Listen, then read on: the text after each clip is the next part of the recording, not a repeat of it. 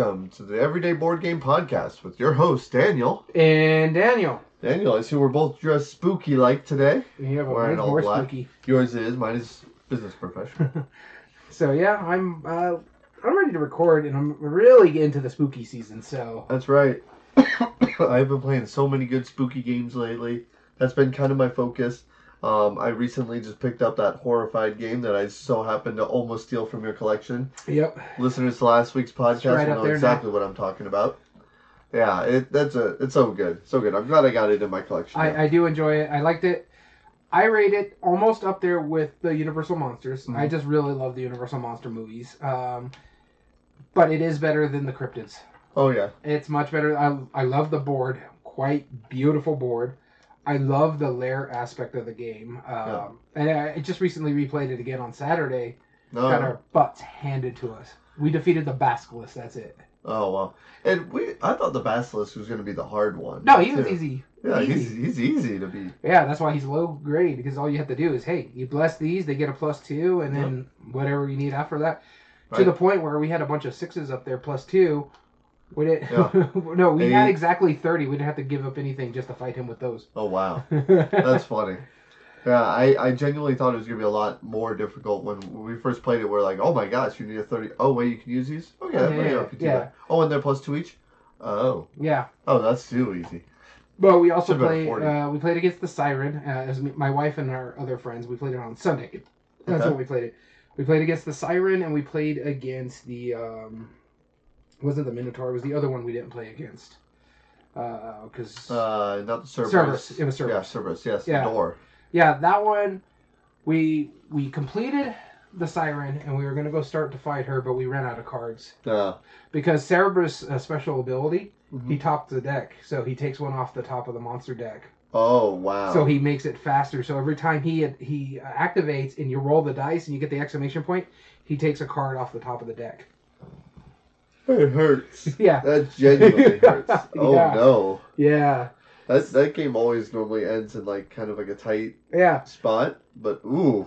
So we got the last of the siren. We beat the basilisk because that was the easiest one. We got we got we got close to the uh, the uh, siren. We finished the top part. We were getting ready to go fight her. We just had enough green to go do it. And Cerberus, we had most of the door done. We had to do the main part of the door to open it. We've already found his lair and everything. But yeah, because he kept top, he activated a few times and rolled the exclamation point almost every time. So he took about four or five cards off the top of the monster deck. Oh wow. Okay. Well, why not? Yeah, so it was, it was fun though. That's brutal. Jeez, I mean, I, I want to play it again, but yeah, I haven't played those ones yet. No, wow. Yeah. Uh, we'll have to do like a, a trio one of these nights and see if we can get through all three of them. Like the gauntlet of like the Forbidden Island. Yeah, Forbidden... yeah, the desert. yeah, uh, exactly. Yeah, you have to play the same color character. You have to play all three games, winning So- all three. When you randomize it in the first game, you have to play that character all the way through. Yes, Okay. hundred percent. Yeah. You in? Yeah, I'm down to do Alright. that. We're doing a horrified gauntlet. I love it. All right. Well, with that being said, spooky season. You brought it up at the beginning of the episode. Mhm. We're going to be doing an episode. Uh, we've been doing the past two episodes have been already dark themed. Uh, the first one was like uh, some kind of monster theme or whatever. It well, we did the top eight debate, uh, murder mystery. murder mystery, and then last week's episode was a chits and giggles episode where we talked about what games if our collections had to be purged, which is definitely a nightmare Yeah. Oh. scenario. Which ones we'd steal from each other's collections. Yep. And then this week, we're going to be talking about a studio that is specializing in scary, spooky season games, and that's Trick or Treat Studios. They mostly specialize now. They're going. uh, They have that classic line. Right, which is interesting. Yeah. So I I'm gonna bring this up a little bit more when we actually get there, but I had the pleasure of meeting a few of the guys that are like the main guys who are involved in the actual Trick or Treat Studios, hmm uh, the game side, and like they're pretty Yeah, they're. important as far as their actual business too. Oh yeah, because they're Because not. This is a small portion of it. Yeah, the the games are just kind of a small section of what they do because they do a Halloween mask, uh, like uh, the Yep. mask. They do some really good ones too. Yeah. Because I think they're like visual effects people, uh, from what I'm seeing there. Yeah. Mhm. Yep. Uh, uh, there are uh, FX professionals, but they also do like um, a lot of people who like their anime statues or their video game Sure. statues. They do the same thing, but for the horror side of things. Exactly. Yep. So we're gonna be talking about them a little bit more. Mhm. But before we've been doing that, Daniel, this is, we now do news now, Yeah. which is crazy to think about. Only once a month. Only once a month, yeah. We're, I mean, I don't know too many people who are going to tune in specifically for our news, but yeah, the the fact that you and I have such an eclectic background in in the first place, yeah, uh, we we try to get some news that you might have heard on Dice Tower. We try to get some news that you might have heard on Watch It Play. played. We try to get some news that you might have gotten emails for if you're in the right Yeah. places. Yeah. And we try to get news that you might not have heard of. That's kind of my goal. I don't know about yours. Yeah, pretty much. I just go uh, like different places where I can find news, something that sounds interesting to me. I, I pull it up. I'll okay, I'll write this. I'll look into it. Uh, like there was one point where I announced something that not a lot of people have talked about. I only just randomly found it because I got uh, an offer for to pre-order it on Miniature Market, and it was for the new Horrified system. Yes. I was the one that said they're coming up with the Greek monsters. They didn't even have a cover title for it. Right. They just had horrified Greek monsters, and I'm like, what? Yeah, exactly. No, and I'm glad you did because that's that's such a good, important tool that we have that Yeah. we're doing this. So we have a lot that we're going to talk about. Hope you guys enjoy the news. Uh, do you have anything to go off of or talk about before we get into the news part of it? No, not really. I have my four pieces of news, and I'm ready to go. That's right. And on brand, we're sticking with eight. Here we go. You'll be starting us off. Okay, so the first piece of news is a bit of an old news thing, but I did tell you that I was going to bring it up next time we did the news because Mhm. GameNerdz sent me their statistics for Nerdz Day, which was Yeah. in early August. Uh, so they got this to me towards the end of September, and we didn't get to talk about it, uh, Mhm. or like mid September before. Uh, last time we talked about the news, it was after Yeah, it I was very shortly after. So the, this is interesting facts about the game nerd stats that they had. So first off, there was 200,000 unique visitors to GameNerdz.com that day. That doesn't Uh, mean everybody bought it, yeah. everything, but No, no, not everybody bought, but everybody checked stuff out. Yep. Uh, there was 30,000 orders placed that day, a 50% increase from the year before 2022. Yep. They sold 600 copies of Brass Birmingham. They sold it out in three minutes. which is pretty crazy. Uh, Wingspan Asia also sold sold 600 copies. They sold out in a minute. Uh, at the time they sent me this letter, they were filling twice as fast as they did in 2022, and I kind of knew that to be true because at the same time they did Nerdz Day in 2022, they were also moving warehouses, so all that stuff Sure. that was a slog down. At the time, they were estimated they were going to be done shipping everything out from Nerdz Day on September 8th. I don't know if they hit that goal or not, but the fact that they were getting it done in three weeks uh, Yeah. after 30,000 orders placed, that is impressive. That really is. So I thought that was just interesting bit of news. I know it's a little bit late late news, but no Well, one I no one I saw ever broke down the stats that they did for Nerdz Day. So- Right, and no, very few companies do that. I mean, twenty thousand orders is 30. crazy. Thirty thousand orders is just insane, and they, I believe they said something along the lines that they were planning on fulfilling it by the end of the month or something like Oh that. Oh yeah, all it was only like a few weeks worth. all stuff should be ready to go. Uh, it was supposed to be the 28th of August. All stuff was supposed to be ready to go. Yeah. Everything shipped out by the 8th of September. that was crazy. And the fact that they Wow. sold 600 copies of Brass Birmingham in three minutes and 600 copies of Wingspan Asia, they sold 1,200 copies of games Yes, in four and a half minutes. yes, That is crazy. yeah, that's obscene. Honestly, that that's absolutely gross, but it's awesome, and Mhm. congratulations to GameNerdz. Hey, if you want to sponsor us for talking about this, just let us know. We'll be happy. Email us at everydayboardgames2020 at gmail.com. And Don't If worry, you we're don't, still. You can send your hate mail to Daniel at everydayboardgames.com. Now they wouldn't send it to me. They like me. I buy them for them all the time. That's true. I've bought once. No, I've bought more through you than I have. Uh, yeah. Oh, I'm making an order. Hey, can you get me this? Yeah, by the way. So the first thing I wanted to talk about is something that they officially announced, and they talked about it a little bit at the GAMA Trade Show this year, and they finally uh, showed off some of the product. Pegasus Spiel has Mm. announced that they are doing the newest Micro Macro, which is the fourth in the quadrilogy, and with along that, they are releasing a bonus box hmm which is maybe some scenarios, maybe some extra little packs of some kind that have to do with all four maps. And apparently, at the most recent Essen Spiel, they actually had a printout of the four maps as one, One- large map. Yeah. Which I think, if I'm my estimates were about right, it's about six feet tall, ten feet wide. Yeah. Give or take. Something like that. Which yeah. leads a lot of people to ask who asked for this. I don't think anybody necessarily asked for it, but I've already liked all first three games. And when they revealed that information to me during GAMA, I was like, "Wow, that's um, awesome!" Yeah. No. like, I, it's is it necessary? Absolutely not. Uh, yeah, and the thing is, like But awesome. most most people are gonna have to do it like uh, freaking architect blueprints, where it's like, here's the top sheet. All right, Yep, flip it over. yep. All right, here we go, here we go. All right, everybody go. And I'm sure that they actually accounted for some of that. I don't think there's gonna be too many scenarios. Least that would be really mean if you had to like completely like backtrack back and forth. Now I'm sure there's gonna be at least one scenario that starts in one, One map and, and then goes, to, all three. four. Yeah, or all three others. Yeah, it, it that which is really intriguing to me. Mhm. I would lo- gladly like to do it. Each of the scenarios I've ever see, each of the crimes that we solve, it just has a humorous story. It's just silly, Mhm. and it's just an overall fun experience. So I like it a lot, and I was excited to hear that news. Micro Macro getting the bonus pack and their fourth one. Which- have- They did say that that's done with the Crime City um, series okay. which of course everyone else said, "Oh, well, they're done with the Crime City series. They're just going to do another Or Micro series, yeah. Macro. It's just not gonna be Crime City or It's something It's not like going to be Crime City." Uh, watch that to Get the Where's Waldo license.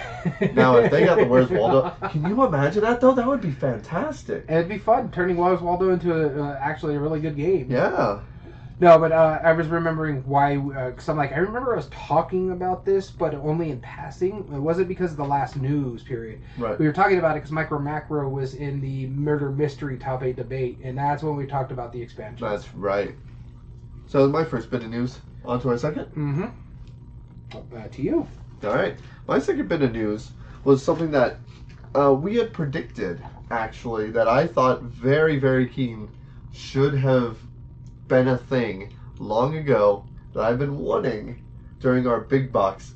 Episode. Mm. And now, since that episode, there has at least been a couple of big boxes. This one right above my head, right here. The yellow one. That still doesn't fit the tree, which is stupid. It fits the tree, just not built. Well, duh. Same with the base set. It's it's dumb. Anyway, Everdell got a big box, but one of the main ones that I said, actually, this was number one on my list. I think it was wherever it is. number one Just- on both of our lists. Right, and that was just because I wanted the tree to be put in there, because otherwise it's just ridiculous. Yeah. But the one that I really was pushing for, Oh yeah, yeah. That's what I'm saying. This one was bo- on both of our lists. I know Yes. which one you're talking about. Century Spice Road. Mm-hmm. This one needed a big box because all three boxes um, have a lot of overlapping components, Mm-hmm. but they could be played separately. Yeah. and their three boxes were put together as a long continuous a piece of art. Well, mo- uh, whatever it's called, mosaic. Mosaic, I believe. no, it's not a mosaic. No, mosaic uh, is like tiles and stuff.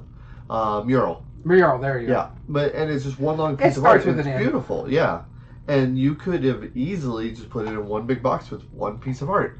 And they they decided not quite to do that. It's kind of like more of a regal look, but Mhm. it looks very pretty. Yeah. And they're finally only going to have need to use the components from that.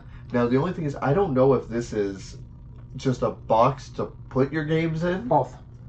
Oh, are they? You could buy buy the big box that has all the games in it, or you could just buy the big box that comes with a small expansion that they're including with the big box Oh, I see. to put your already existing stuff into it. Good, good. That's the right way to do it. Mm-hmm. Yes. Give Next move options. games or uh, Plan B games. Yes, that is the right choice to make. Thank you for giving those those options. I want that big box already because I have all three games and I've been wanting to put them in one box. Mhm. And I actually, I actually believe that I could have, if done my Tetris moves, And honestly, I could have put them in one. Yeah, you take box. out the insert, you bag uh, the cards that you need to bag. You only Yep. keep one set of of the tokens. Yep. yeah, and, and it works fine. Yeah, exactly. Put the coins in the cups. Put Yep. the cups in the corner. Yeah, problem. No, no problem at all. Yeah. No, I let, I'm glad. You might have a this. little bit of backlist, but that's about it. Yeah, either way. So that's going to be my second piece of news. Century Big Box. Century Spice Road Big Box, Edition. Yeah. Tongue twister, sorry. Yeah, so my second piece of news is not good news. Uh, we were just discussing this uh, before. We, we were just discussing it. yeah, we were just uh, just discussing it before uh, we were doing this. This way, we didn't have overlapping news. Yep. Um, the one I'm going to talk about here, uh, especially since the Essen Spiel just happened, uh, this was back in September. Haba declared bankruptcy. bankruptcy the Haba Game Company. Yep. They they already had massive layoffs earlier in the year. They are closing their clothing line, which I think was only in Europe. We- I Right, I had no idea. I had no idea they had a closing line, and they're doing a massive restructure. Hopefully, it doesn't affect uh, the gaming side of stuff too too much. Um, Right. Our heart goes out to the people who had got laid off. Um, you know, the closing line. That's a Yep. lot of people that got laid off there too. And I hope Haba stays around because there are some of the best children's game and family games Right. out there. They make some of the best quality stuff. Um, I hope the quality doesn't go down, but I can understand if they got to make some cost cutting efforts Sure. and stuff like that because those wood chunky pieces for the kids Mhm. game are phenomenal. But yeah, so unfortunately, Haba did declare bankruptcy. Uh, I believe in Germany or in the EU. Yeah. So we'll see what happens there. Hopefully, if, from what I understand, it's just a restructuring the bankruptcy. Right. It's not. It's a. I mean, no bankruptcy is good, but this is the kind where they reshift some stuff around, Yeah, fix It's things. not a liquidation. Yeah. bankruptcy. yeah, exactly. Where they have to sell off assets and everything. Yeah, so there might be some assets that get sold off. It is more along the lines of they're just putting an internal focus on certain things. So Right. hopefully they come back strong. There you go. I hope so too. On to our second piece, or Sure. third piece of news. Uh, this is to me, and so I'm gonna go ahead and talk about one that you and me both decided to talk about, and you're like, okay, you can do it. I can take it off my list. Uh, the reason why I want to do this one is I want to leave my last one because you know it's a Halloween kind of thing. Uh, this is a game announcement that you and me are both excited about because why? Stefan Feld. Uh, Deep Print Games is working with Stefan Feld to create a new game called Civ- Civolution. It is you're basically deities uh, in a civ building game, so you're creating civilizations as different deities, and that this is what which this is what got me tech tree dice placement. Yes. Yeah. And let's be real. I mean, it's not going to be a real civilization game. It's really not. Um, we're not looking for a theme. Yeah. We're looking because it's Stefan It says Feld. Stefan Feld, And but even then, dice placement I love. Uh, tech Yep. tree like Yep. I have Tech Tree, the board games, right there, right, Right. above your head, uh, beyond the sun. So Yep. I love that kind of stuff. So, in the fact that it's a Feld game, of course you and me are interested in it. We're Feldians. Absolutely, yeah, no. And this has been like, other than the Queen games Yeah. lately, this has been like his only real new, New one. one, yeah. So it's good uh, to see. There's two new Queen ones, um, Marrakesh, and I can't remember what the other one is supposed to be coming with. Uh, the next set that's supposed to go on Kickstarter. hmm Uh, but yeah, there you got those. This one, everything else is just stuff that's coming back to print. So Yeah. Yeah, exactly. So, uh, granted, he never had more than like one big game a year anyway, but Mhm. it seems like it's been a hot minute. Yeah, I, I So- can't even think like Marrakesh. I think was the last new game, and that's been several. Or that was was announced, and we just received it recently. But it was announced what twenty twenty one. Something like that. Yeah, and so Yeah. it's been a hot minute time. since new game because I can't think of another one. I, uh, Castles of Tuscany maybe Right. was like the last new one, but that was more of a re-implementation of already solid design. Yeah. So yeah, I'm, I'm looking forward to it. I want to see the cover. Deep Print Games, they they're pretty good. They have a good. I don't know much about them. They have uh no, I'm thinking of Deep Water Games. I was gonna think of the the flipping right one, but that's Uh-huh. the uh, Blue Cocker, and they went with Deep Water. So we'll see. Uh, I'll look more into them later. But the fact that they announced Civolu- or Civ- Civolution and Stefan Feld, Tech Yep. Tree dice placement. Yep. Yeah. Shut up and take my money. yeah, money. exactly. All right. Uh, third piece of news I wanted to talk about was something that I'm actually surprised you didn't even bring up. It's a new game from one of our favorite designers. That narrows it down for Walker Harding. Uh huh. I figured It's this was. Good. kind of a remake. I think I, I figured this one was gonna be on your news. Yeah. Oh, I'm excited about it. It's the silver and gold pyramids. Yeah, pyramids. Yep. and it's a pyramid themed version of silver and gold because we discussed this later or back in the day is that Pyr, uh, Pandasaurus said that they're just not going to make silver and gold again and we wanted it to be remade we were like Mhm. man you know what it needs to stay in print and i do see it every once in a while in the Yeah. wild where people have the chance to buy Mainly it at Target. yeah exactly so it's like i'm surprised why people don't buy it yet because it was really just a fantastic little uh, Flipping right. flipping right Yeah. so I definitely encourage you go try to buy it um, if you get a chance to. But for those of you who don't see it in the wild or can't buy it, the new one, Pyramids, is coming out soon. It looks mostly like a remake. There's a couple little changes here and there. Yeah, it's more archaeology theme rather than pirate, I guess, or treasure hunting. Yeah, treasure hunting. But if I, even if they had it just a retheme, I'm still gonna buy it. Oh yeah, I'm still gonna get it. I, I'll I'll keep both copies. I love that game a lot, uh, and I knew you were gonna talk about this was because anytime Phil Walker Harding news comes up, yeah, It goes I, to I you. tend to go for it. Yeah. yeah, Which I, again, I'm just surprised that you didn't. it was on my short list. Okay. All Yeah. right. Cool. Like I said, it was just I was hoping for that like dramatic like what? Like how no, did I not no. hear that? Yeah, Oh well. no, I knew it was coming, but I'm like, he's gonna talk about that. I know he probably gonna talk about the Feld, but just in case, Yeah. because sometimes you don't catch the news that I catch. Yeah. I have more true. free time to look at stuff. Yeah, probably. No, I I, don't know. do. You you work Monday through Friday, and you deal with students all day. So Monday through Saturday. oh, that's true. You also I have your side gig. Yep. I also have gigs. Anyway, but yeah, and that's my third piece of news. On to our final piece of news. Alrighty. for this week's with you. episode. All right, we've just been going back and forth. So this last piece of news was something that I thought was really intriguing, and this is uh, this is definitely intriguing from my point of view as a game designer, Mhm. but from other from other companies, there is a bunch of different companies that do like um, Pledge Manager, that do like Kickstarter variation, Yeah. like all this stuff, right?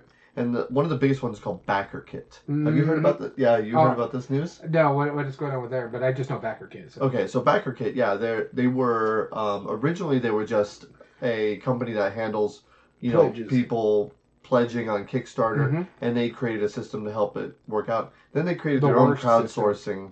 Um, what's that? BackerKit's the worst system, but yes. Right. Well, I don't.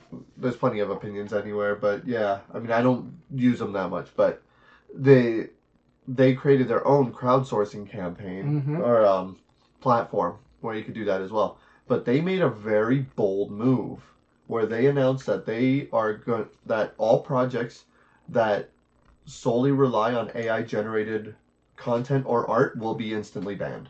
Oh, okay. They are absolutely not going to allow it Okay. which is crazy because like I know recently there was a couple of like there's a couple of companies that say that you know they do AI art um, just because of it, and I had some long discussions about AI because I I'm a fan of AI Mhm. generative stuff. yeah. Like I don't necessarily use it as a commercial product or help. No, we did kind of. AI came up with our, our, our next segment, next week's segment. Oh well, they came up with the title. Yeah. Sure. Yeah, we came up with the segment, but yeah. But, okay, you're not wrong on that. But spoiler alert. um, yeah, we have another segment that came up that we asked AI for a name, and it was that was a pretty good one. yeah, it was a good one. But um, but really, that's like the only thing I've ever used in a production like Yeah. this. And and I, uh, in full honesty, I've even asked like board game designers. It's like, what are your guys' thoughts on like different levels of AI? Should you use it as a prototype? Should you use it in a pitch? Should you use it as if you're just a one in if you're just a single game designer who has to who can't just afford it and you're Mhm. trying to get your games out to the public?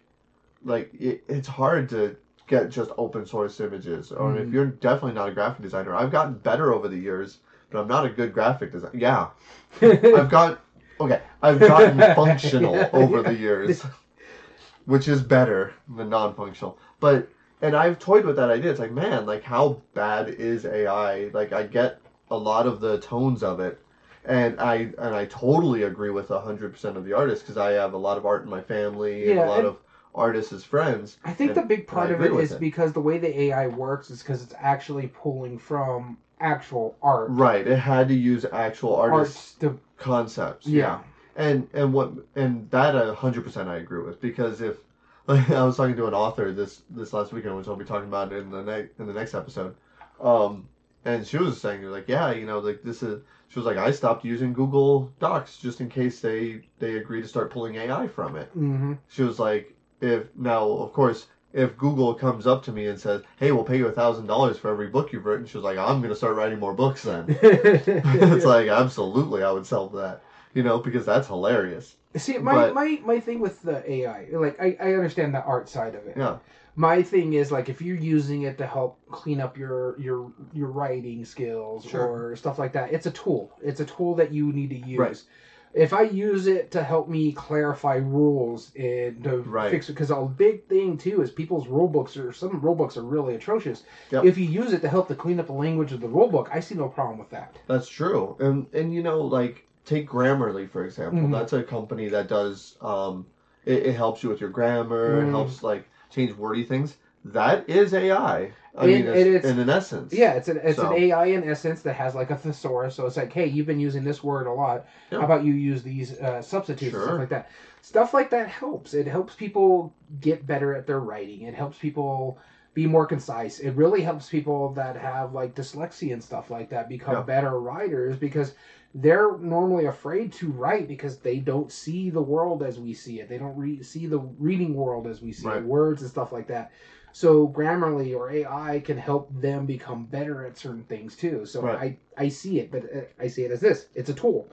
You can abuse it or you can use it properly. Right.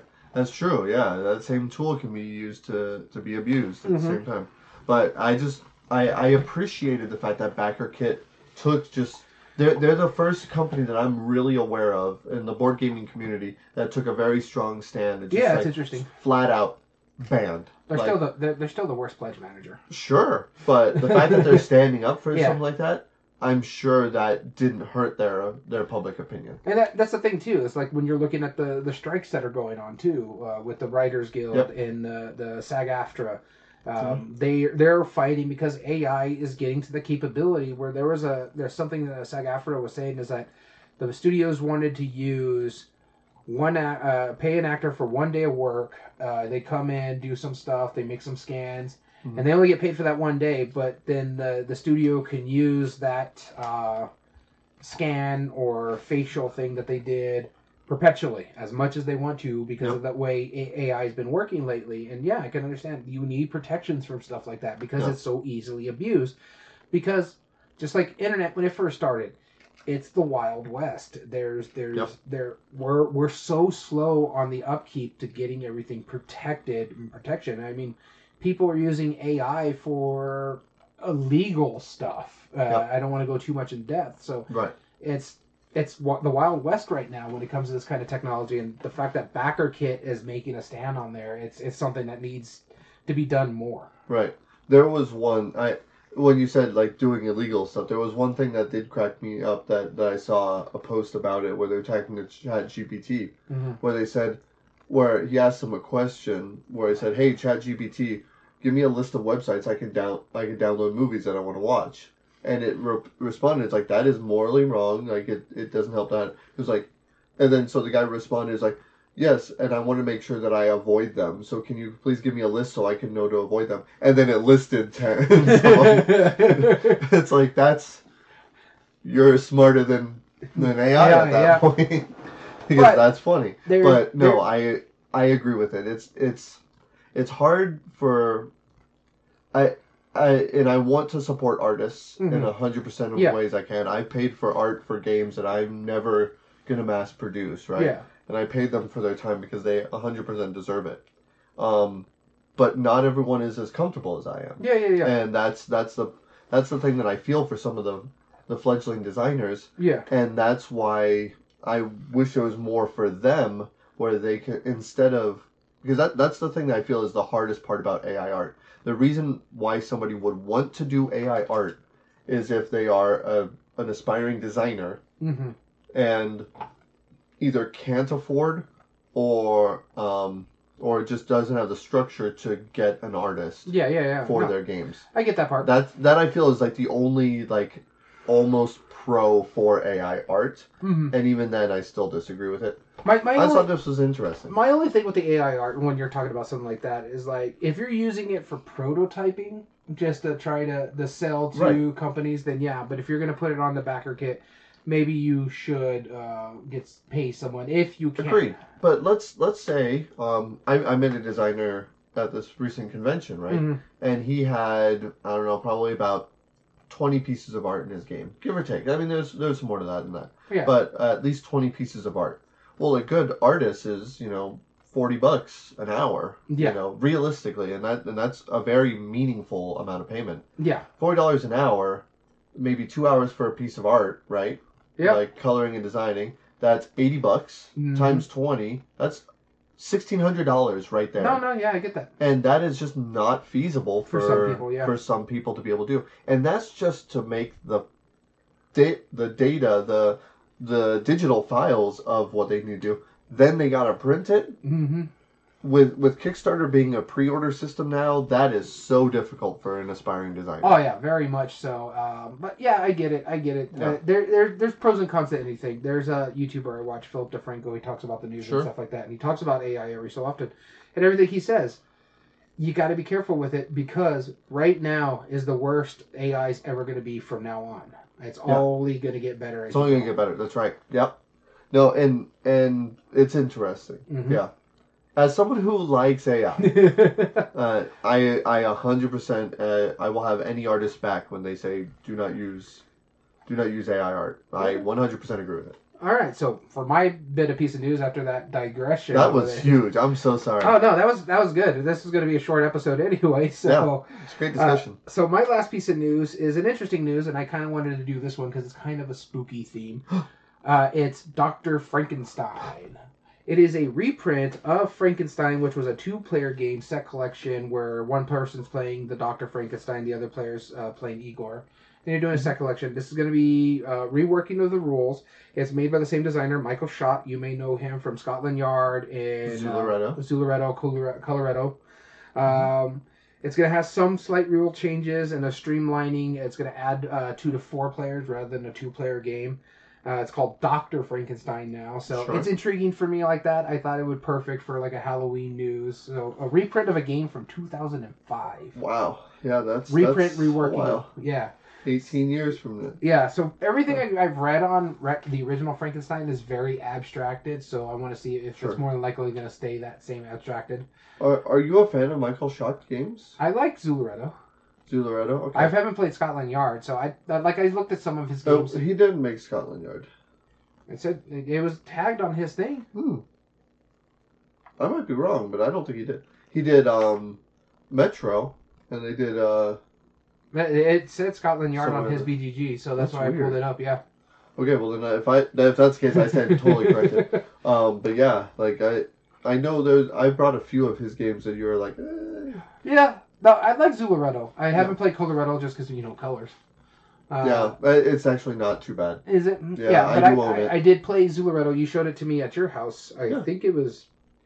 It Yeah, might have been when you were living with your in-laws when we played it. Probably it was a long But time. yeah, I did enjoy it though. Awesome. I did like that one. In I- fact, uh, Zooloretto's getting repicked too. Yeah, that's all right. That's right. It's a lot prettier too. Yeah, a lot prettier. a lot prettier.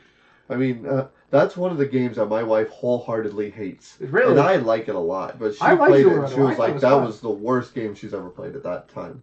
I And love like- uh, I love the little trucks and you know the little animal. Mhm. I, I'm a sucker for animal games. Uh, I love Oh, yeah. I love uh, zoo games like New York Zoo. Even though there's like a little bit to deal with animals. There's Aquaretto, where it was I haven't like played that the, one. the water version of it. Yeah, that's pretty cool. All right, well, let's get into our episode today. You're right, that was quite a divergent Yeah. path. Um, by the way, this episode brought to you by ChatGPT. No, totally not true. Hey, Illuminous, thanks for How's it coming going, in. Illuminous? Your boop came in. Nice. Nice. All right, so we're going to be breaking down um, a company that we that just recently hit the scene not too long ago. That's why we said this is going to be kind of a shorter episode, and that's Trick or Treat Studios. Daniel, do you want to give them the description of Trick or Treat Studios? Uh, sure thing. Let me just uh, switch this over real quick. There you go. Now you all can see Trick or Treat Studios is a commitment to bring you back the look and feel, the golden age of costumes making. Uh, they're also doing products. Uh, they're people from the FX industry, professionals, unique artists, mask making legends, and we were just talking about touching on that earlier. Mhm. They have beautiful masks. Uh, we were like really checking them out. The not this past GAMA. You probably looked at them this GAMA, but the GAMA Mhm. before they had Yep. them. Uh, but they have also announced a gaming division where they have designers with Richard Garfield, Emerson Matsuuchi, Richard Launius, Bruno Faidutti, David Gregg. I'm not even going to try that last name, and Thomas Lehmann. Nick, uh, But Dogliotica? yeah, I, that's why I didn't want to do that. But yeah, we've seen a lot of their games. I played a few of them. Uh, one of the games I really, really enjoy, and I haven't even played it yet.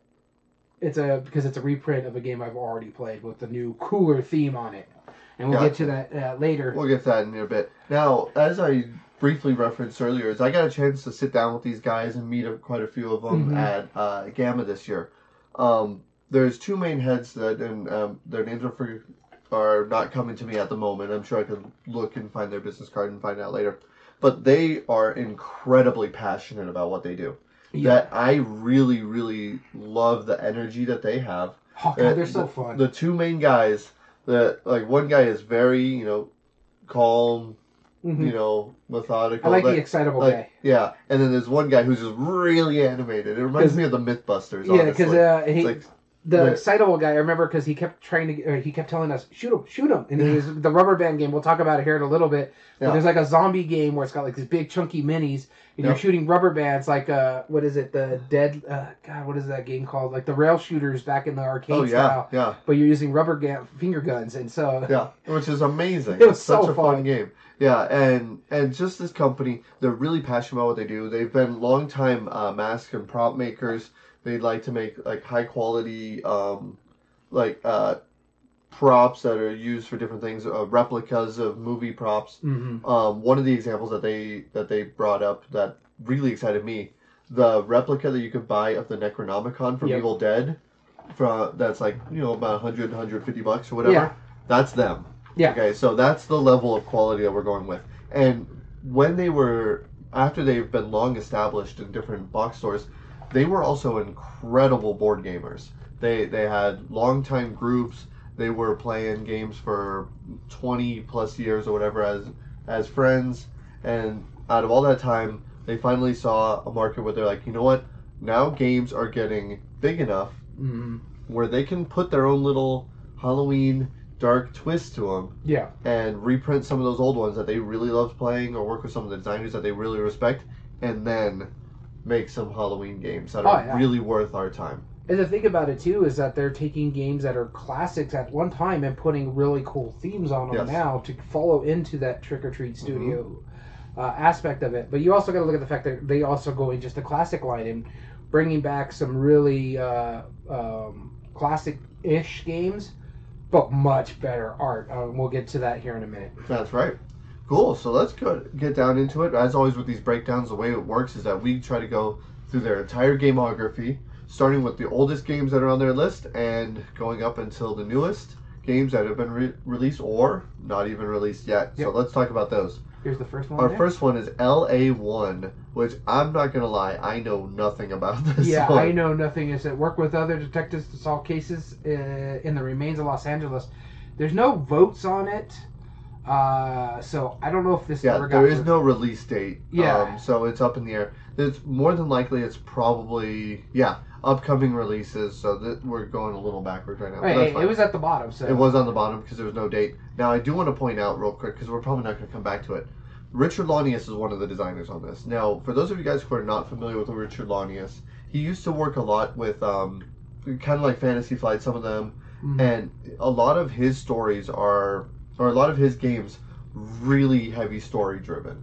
They could take a few hours, sure, but he's really known for that. He's made games that are like, um, like Delve is basically like Carcassonne in a dungeon delve, but Mhm. there's like multiple events and stories that build from it. okay. So I already like this, like to solving cases in the remains of L.A., a deduction game yeah, from Richard Launius. story-driven cooperative adventure game. You take on the role of detectives working for Mace and Doyle Investigations, who are helping one another resolve cases in the post-apocalyptic city that was once Los Angeles. Each case can be played individually or as part of a campaign because of multiple cards that can send investigations in different directions. It's possible to play each case more than one time, having different situations. Oh man, that sounds really good. Yeah, yeah, I'm already in. Knowing that that accolades that are already on there.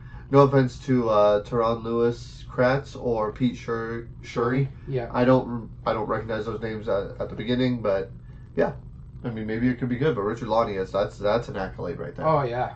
Cool. All right, next one here, Nightmare Productions. All right. This so is a re-implementation of Silver Screen, which is a Reiner Knizia game. So they even went with Knizia.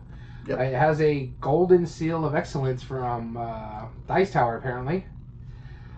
Uh, this is the auction one, right? Yeah. So you're producing movies, and in four rounds, your players are bidding and chips to represent uh, genuine directors, actors, camera effects, and stuff like that. The way this one's, you're trying to pay for like actors like The Invisible Man, if I remember correctly, or Mm-hmm. The Mummy, and you're trying to make certain films and you're trying to score a certain amount of points. I'm not a big fan of bidding games, but this one has always intrigued me because of what is going on here. Right. Is this a Knizia that you would actually buy for your collection? I might. I, I. This is one of those I want to try it first. Yeah. Because it looks so interesting. Yeah. Because again, you're you're trying to put Dracula in say maybe a horror comedy movie or something like that. So it has different aspects of what you're trying to do or hey i don't have that kind of money so let me just get like these bit actors my movie might not be that good but now i'm making more money for a better film later on That makes sense. so I, I, I do want to try this. It looks very interesting, very cool. I love uh, the artwork, the cover artwork. Yeah, the cover alone is like my favorite part. It's a mummy made up of film strip. Yeah, Like that's so great. Here's some of the pictures of the components there. Jim Henson's Muppets. I think this is from the original game. Yeah. Uh, oh, what did we say it was called? I can't remember exactly. Um. it yeah. wasn't Nightmare Productions. It was uh, Silver uh, Silver Cinema or something Yes. like that. Silver Screen. Yeah. So those are the pictures. Some of the pictures from the old one. I think this is the board for the new one. Yeah. Yeah. So here's some of the components and stuff like that. Looks really interesting. I do want to try. Um, I believe I've seen copies of this at Tar- Wait, that's uh, not the new one. There's no way, right? From Barnes. I think so. I don't think it is. That's an that's the old one. Huh. Well, maybe. I don't know. Yeah, but it looks like an interesting game. I love the artwork and the cover and stuff like that. So. Cool. Moving on. Two to five players. The next one we have is Halloween Party. Originally made in 2004, um, also known as Talk Talk Talk or Knock Knock. it's the only rated uh, 4.5, but it's Bruno Faidutti and uh, who else is the designer? Gwenaël Bouquin. Yeah, exactly. Jolly Roger Games, Conga Games, and Trick or Treat Studio, and Asmodee. So it's a, just a replay of like Knock Knock and stuff like that. Yeah. So the idea, light, fast-paced card game for three to six players, as with Faidutti it normally is. Rules are very simple, and since it's pure bluff, it can be played with children as well as adults. Halloween night, host a big party in their dark castle, trying to attract the most interesting people, vampire, ghosts, or and other monsters. Regularly, there is a knock at your door. Knock, knock. You must decide whether to open it or not. Each player tries to open up the nicest people to a, to avoid unwelcome guests, such as pure souls that will scare your guests, as well as vampires sent to your opponents to lure the best guests to their castle. So really, what it is, it's I'm guessing, and I might be wrong, but I'm guessing it's like one of those, um, uh, like cockroach poker kind Yeah, of thing, where I hand you a card. If if you want it, you get it, and it's yours. If you don't want it, you're gonna hand it back to me, and I gotta keep it. Okay, okay. First one to get like a certain number of things. It the a set collection. Yeah. I just, again, I'm not a big fan of like buff, bluffing games either. And No. honestly, for me, Faidutti is hit or miss. Yeah. And mostly miss. I, I don't think there's a game that I've actually really loved of Faidutti's. I enjoyed a few games here and there, but. Yeah. There Yes. you go. All right, the next one here is Tricks and Treats. We talked about this one before. This is Emerson Mhm. Matsuuchi. Uh, original name. Uh, here's the original cover. You actually own this one, right? I used to. yeah. I was not super impressed, and this was before Emerson Matsuuchi got really big. Um, yeah, there was something about it that I don't know. I didn't like much about it, but go ahead and describe it, and I'll explain why. I didn't Uh, like you and your friends have just returned from a fruitful trick or treating journey, but now the real fun begins. The grown ups attach you and your friends to fairly distribute the candy pile. But all of you have something else in mind. Be the one to get the most candy at the end of the game to win. Uh, each player takes turn placing candy into several numbered Hollywood candy baskets on the ta- uh, Halloween candy baskets on the table. The objective is to have the most candy in your basket by the end of the game. The catch is if another player can figure out which basket is yours, he she can tattle on you and bump you out of the game. And I think that's probably one of the reasons why you don't like that because of kind of the player elimination. No, I'm fine with player elimination. That's not the thing. It's literally one of those things where it's uh, where you have to purposefully play badly in Mm. order to do good in a weird way. So like literally, um, what it is, um, you've played, um, BS like the card game, right? No. No, you never played that. Nope. Oh, okay. Well, so the way this works then instead is similar to that idea, where it's literally you just draw a card of candy, and you put it in one of the basket cards, and then you're con- going to continue doing that, you can put it in yours or you can put it in somebody else's. The only thing is nobody knows who yours is. So if I'm like, say for example, that skull basket, right? Yeah. I don't want you to think that I'm the skull basket. I want to be able to put candy into it Mhm. because whoever has the most candy in their basket wins at the end of the game. Okay. However, if at any time you truly believe that I'm the that I'm the skull basket, you goes back, Danny, you're the skull basket. Then if I am the skull basket, I'm eliminated. If I'm not, you're eliminated. Okay. And it's just one of those things where it's like I don't know. It's like that doesn't it's not that great. like as Yeah. good as that sounds like, I mean it's just not like it's okay. I mean it's but you have to purposefully make other ones bad. I will say this: the art is much better on this one than it was on the original. Oh, by far. Oh, much, much. Like that was really not impressive to me, and that was also in just a normal um, deck box. Yeah. Too. The original was in a deck box. This looks to be like one of those tagged, like Yeah, a little bit bigger boxes and a little bit better art. Gorgeous art, actually. Really. they're really nice art there. Yeah, I mean, maybe it's better. I don't know. I'm not going to go out of my way to buy it. Eh, if I find it for like on sale or out in the wild, yeah, maybe I'll pick it up. Sure. All right. All right, next one here. Next one, Zombie Mania. I am stoked to talk about this one. This is a remake, another Reiner Knizia from called Tatari, was the original one. Uh, the idea of Zombie Mania is quite simple. You have a bunch of zombie tokens on your mat. Start your turn with zero zombie tokens, you win. Simple as that. Now you're going to be rolling eight dice, and every time you roll the dice, you have to put aside at least one zombie die. Now, I, have you seen this game, or you've played it, right? I haven't played it, but I've seen it. Yeah. Have you felt the pieces? No. Oh, those zombies are like two inches tall and they're like hard bake like plastic. This is a really high quality game. Every player board is like a thick cardboard, beautiful art board. Same artist from the the last one. Yes, no, this artist is awesome, and I love that. Those are The, nice the dice. dice are really nice. Um, they're not inset. That's my only complaint with Screen it. printed. They're, they are screen printed dice, but I I've played it so many times and it hasn't been worn yet. Okay. So you roll eight dice, and you have to set aside at least one zombie die. But then you can set aside whatever else you want. And then if you choose to roll after that, you roll whatever you haven't set aside. And again, you have to set aside at least one zombie die, and whatever else you want. Because if you ever roll the dice and you can't set aside a zombie, then you bust, and your turn is over. Okay. But if you're able to set aside zombie tokens, which is what you really want, then you're going to be able to get rid of those zombie token or um, zombie tokens. Now, if you roll a pair of like the same zombies, that's what you activate. So a pair of green zombies, you, that means you're going to move one zombie to the main board. That must be like a prototype board. That is Yeah. absolutely not what I'm what it normally looks like. Um, but then you also have three other sides. You have gravestones, which you have to have a pair of gravestones to send them off of your mat. Okay. You can also roll a pair of houses, which means that if you get the gravestones and houses, you can send it to somebody else's mat. Okay. Probably means fewer zombies. But you can also roll a times two. It's that little hand with the little X bones. Um, You and see it that's right there. yep, as you can see on the screen. And that way you you double the number of zombies you send to the other player. Now, I was playing this wrong for a number of months. When I found out about it, I was playing it. I was like, and I was still having a lot of fun. And I started talking to the guys from Zombie, uh, from Trick or Treat Studios, and he pointed out that I was playing it wrong. And the one little change ramped it to eleven for me wow. because the the change I was making, it's like as soon as you get rid of all the zombies on your mat, you win. And he's like, no, no, you need to start your turn with zero zombies. oh. Meaning, if you empty it, everyone else has a chance to dump zombies on you.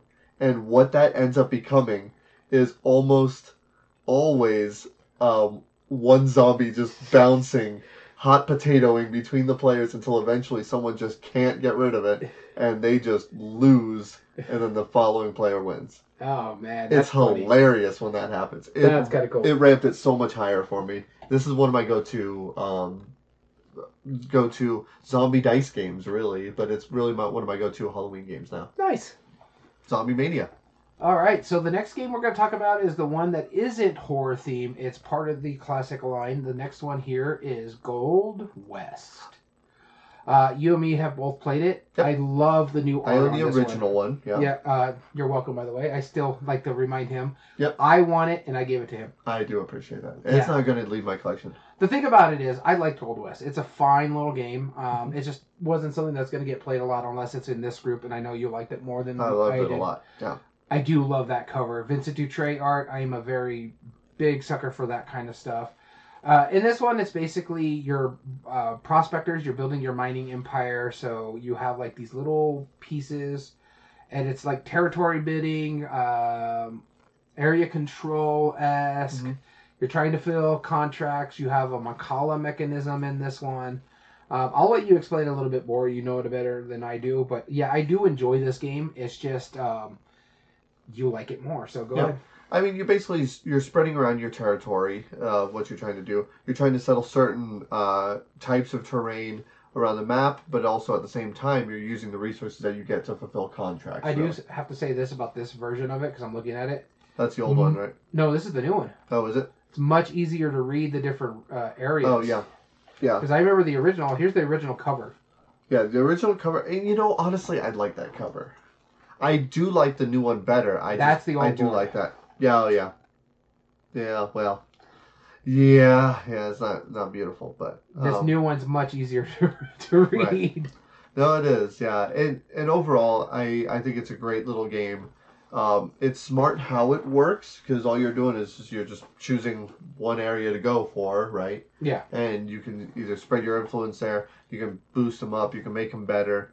And the original like wasn't that hard to read, but yeah, I mean the new one is quite a bit better Yeah. because they have Vincent Dutrait art and Adam P. McIver, which is honestly a super underrated artist in my Mm, opinion. yeah.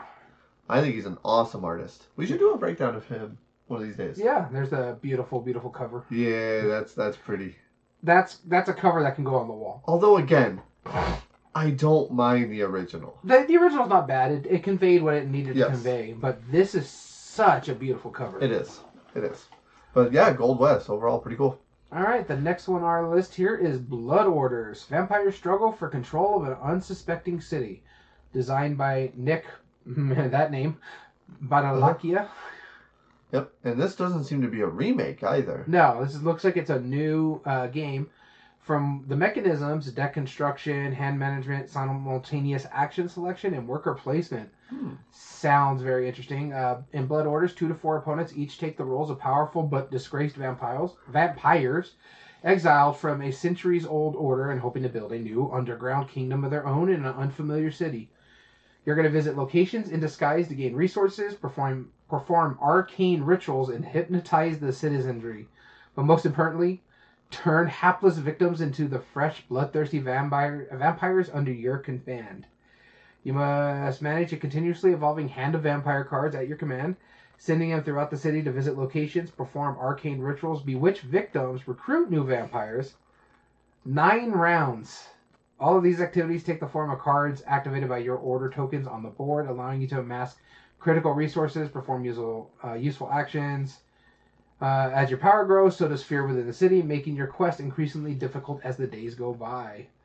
This sounds very intriguing and something I might actually enjoy. Yeah. Let's take a look at that cover and that board. That cover. First off, the cover. I like it. I like it, but it's not my favorite that I, we've seen so far. No, no, Let's look at some of the components not. here. Board's not bad. no.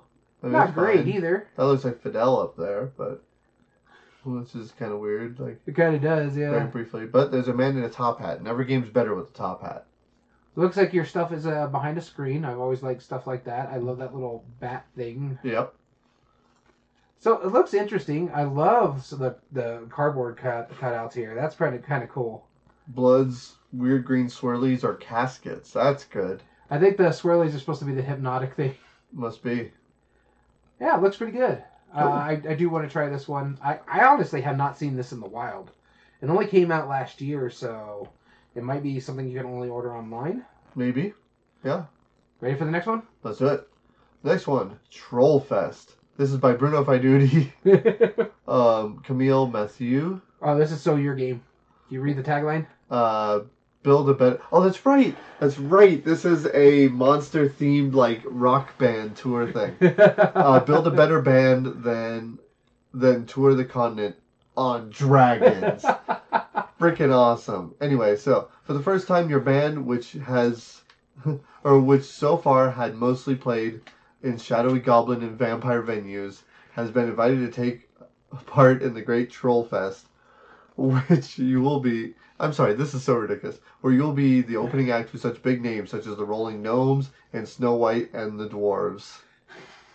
In Trollfest, each player manages a rock band in a fantasy universe, recruits the most talented and charismatic musicians, holds concerts in the main city, hires dragons to transport the, and light shows, and ends up trying to give the best act in the festival. After the initial card draft of band members and action cards, players take turns moving around the map, performing shows, and improving their band composition to score points.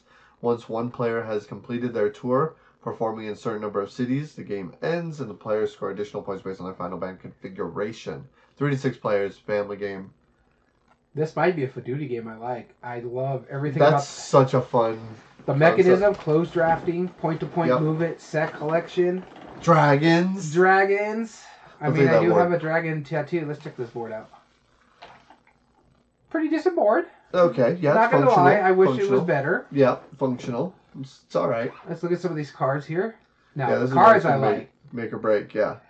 I, I like. Alright, uh, Okay, I'm thinking I'm seeing some Esther Nightwish Firm. Uh, I can't read some of those, but it looks like they're Alfreda Boulder or something or another. I like them. I like it. I like it. It looks good. I like the dragon. Look at that light show right there. yep. The light show is the dragon. Decent uh, components. Yep, de- decent pieces. Don't look bad at all. Yeah. No, no, I, I kind of like it. I, I want to try this one. And and I had forgotten about this. I keep forgetting about this one until, and, and I remember how excitedly the the guys at, at Trick or Treat Studio was telling me about this. They're like, no, let me tell you about this game. You got to hear about it. It's absolutely ridiculous. yeah, I might have to pick this one up. Cool. So next game on our list here is the one we were talking about, where you got rubber band guns trying to fight the zombies. That's right. World Z League. Zombies' biggest weakness turns out to be rubber bands. Uh, artist is Doug Nation. The designer is David Gregg.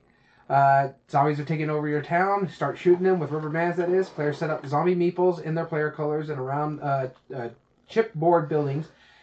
Then take turns trying to shoot down opposing zombies with rubber bands. Score points for opposing ones, but be careful not to knock over your own in the process, because again, you're going to lose points on that aspect of it. Mhm.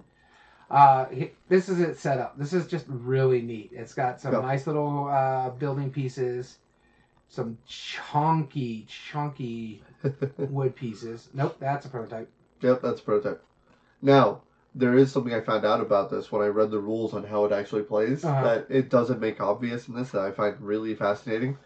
There's a whole beginning round where you're actually setting up. You set up one piece of terrain and then you set up a zombie somewhere. The zombie body must be at least halfway visible, depending on the terrain. But your part of the game is you building it out and you knowing where you're putting your high value stuff. Uh, okay. So there could be a little bit of bluffing. I could be like, well, I'm barely going to put this behind this massive building here. yeah, And then that's really my one point zombie. yeah. No, this is fun. We had a great time shooting the zombies at uh, at uh, GAMA uh, twenty twenty one. Yeah. Yeah. My I only No, have one argument against yeah. I only have one argument against this game is that that cover does not describe what the game is by Yeah. any sense. No, it makes it look like it's zombie basketball. Yes. kind of, yeah. I mean, it has technically some rubber bands on it, but Yeah. like, and I just realized that the main banner is, is a rubber band, yeah. but I don't understand World Z League. yeah, I don't know. It's just it's fun. Yeah, it's it's good, silly fun.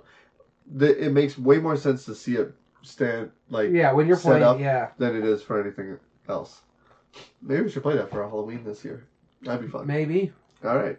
The next one, I'm definitely, I definitely want to talk about because this is one that I have played multiple times and I'm very familiar with. Shadowgate: The Living Castle. Now, I believe one of my years this was one of my anticipated games, I believe so. Yeah. Yeah. And I have bought this and I have played it a number of times. Two to four players, board game based off of the original uh, NES remake, the original uh, like uh, Mac computer Yeah. game, uh, which was a point and click adventure, and then they remade it like about six seven years ago 2014. for the PC, um, and a bunch of really really dedicated really dedicated uh, game developers went online and and did a Kickstarter for it, and I did back it, and I have played the new one, and it's just as good as it is. One of the biggest things about this game is that there's two big parts of it. One, you're gonna die. like that that the original video game was all about you just dying in the most ridiculous ways. hmm I remember, and I and I'm sorry if this is giving away spoilers to the original video game, but again, if you haven't played it, that's way old. So That's like the 1980s. not my problem. But there was one part where you go out to like a balcony and it's like a there's like a thunderstorm happening and you have this metal rod and you're like I don't know what to do so you jam it in like this crack on the balcony and it straight up shock electrocutes you because you get struck by lightning and you Yeah. die. Or you're like all right I'm gonna go I'm gonna go approach this item that's near the dragon. He sticks his head out he incinerates you Mhm. and part of the game is all about just the silly ways you die, and you die, you die, you, you die, die, you you die, die. you die, you die.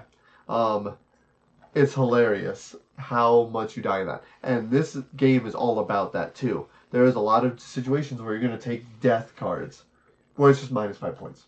Oh, okay. That's about it. It's pretty simple. Uh, The game itself is actually really simple. You're getting items. Uh, you're just trying to get higher stats than the quests that you're trying to complete. Each quest is worth points until Mhm. eventually there's a boss at the end where you're all collectively trying to beat him up. But really, it's the guy, the guy who like destroys him right at the end, that beats it. You gonna take a break real quick? Oh no, I just uh, had a burp. Okay, cool. And yeah, but Shadowgate. Overall, I mean, is it the most amazing game ever? No, but is it fun? Yeah, Looks it's fun. A, it's a good little silly game that we that we've demoed at the shop a number of times. All right, so the next game here is another one that I'm interested in. I know This you're interested. This in one is called Creature Feature. It's a Richard Garfield design. Uh, this one is a the game of hand management bluffing.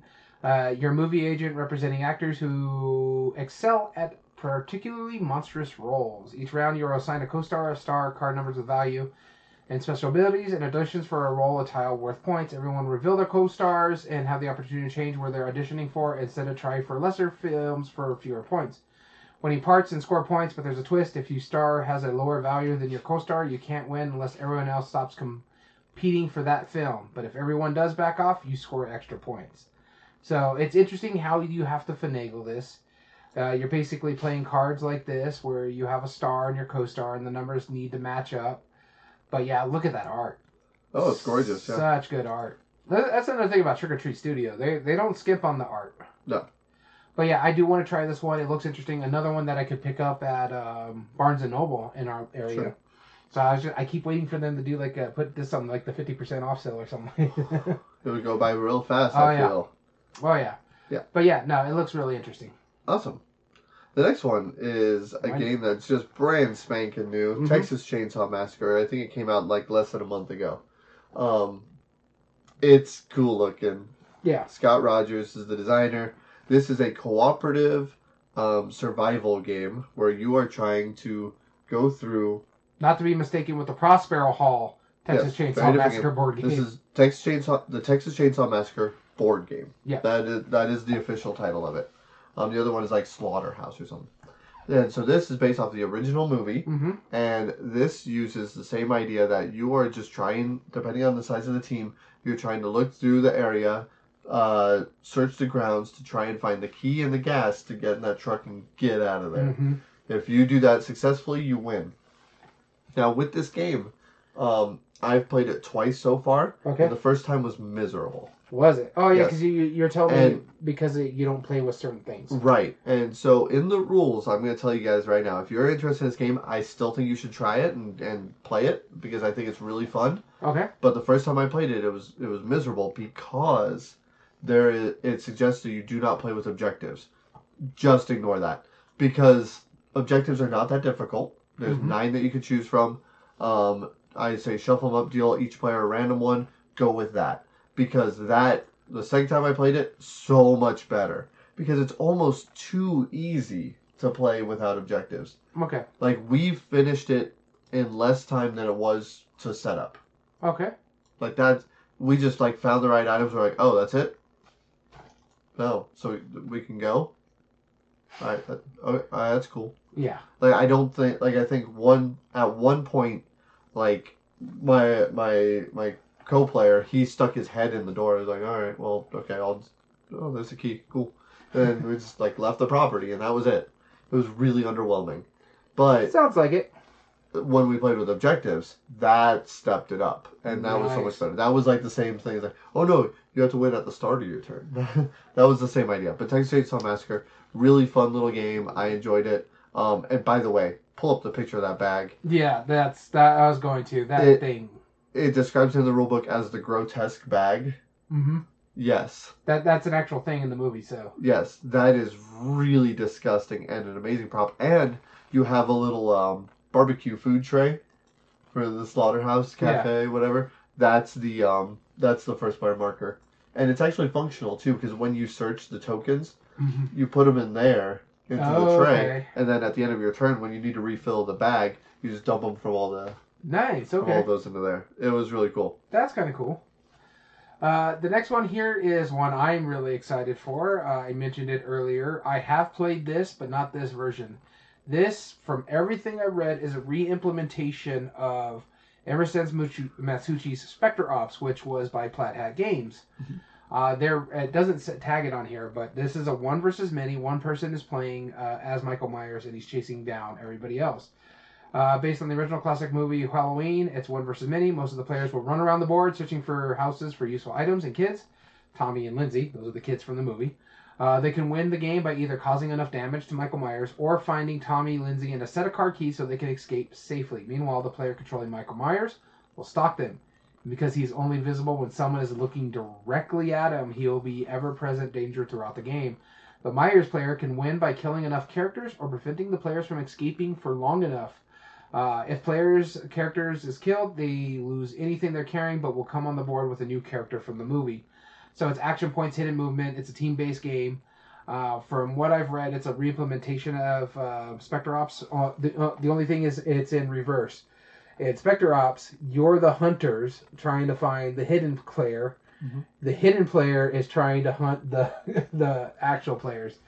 But uh, I do have this on pre-order. Shipping is supposed to be happening about the 15th, so I might not be here when it ha- it comes in. So Right. that's why I'm going to have you take an eye look at the house. Oh sure, yeah, that's the reason. There's Yeah. just this. Game. Oh, there and a couple other games, but yeah, for this one for sure, because I'm really that art that cover is so nice. Yeah, looks good. Yeah, I'm looking forward to this one. I love that that that that That uh, board is awful. I don't know if that's I think this is just the prototype board, but I love that the fact that that's the if that's the rule book, that's the movie poster for the original Oh yeah. Uh huh. Very cool. And the last one we wanted to talk about today, Treasure of the Dwarves. This is a remake of Dreadful Circus, which surprises me because Dreadful Circus was a really dark theme. Mm-hmm. Um, I didn't realize they were making remaking this, but uh, deep in the mountains of the Dwarven realm is where you'll find the best deals. Treasure of the Dwarves. You place treasures up for sale and evaluate secret bids of other players. So um, I'm not going to read the whole thing because the way it works is quite simple. If you're familiar with Sheriff Nottingham, it's kind of that idea, except the way this works is is less about people bringing in their own stuff and you deciding whether you get it or not.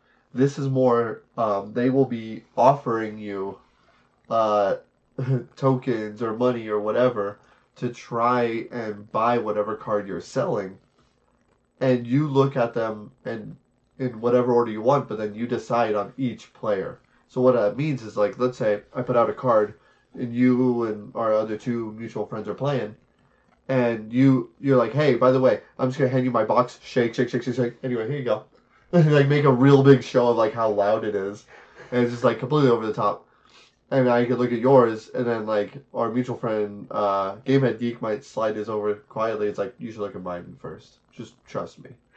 And so what's gonna happen is I look at his, and I immediately decide right then and there if I'm taking that or not. Because if I hand it back to him, I cannot come back to that offer. And I have to decide before I see anyone else's that I haven't seen yet. Okay.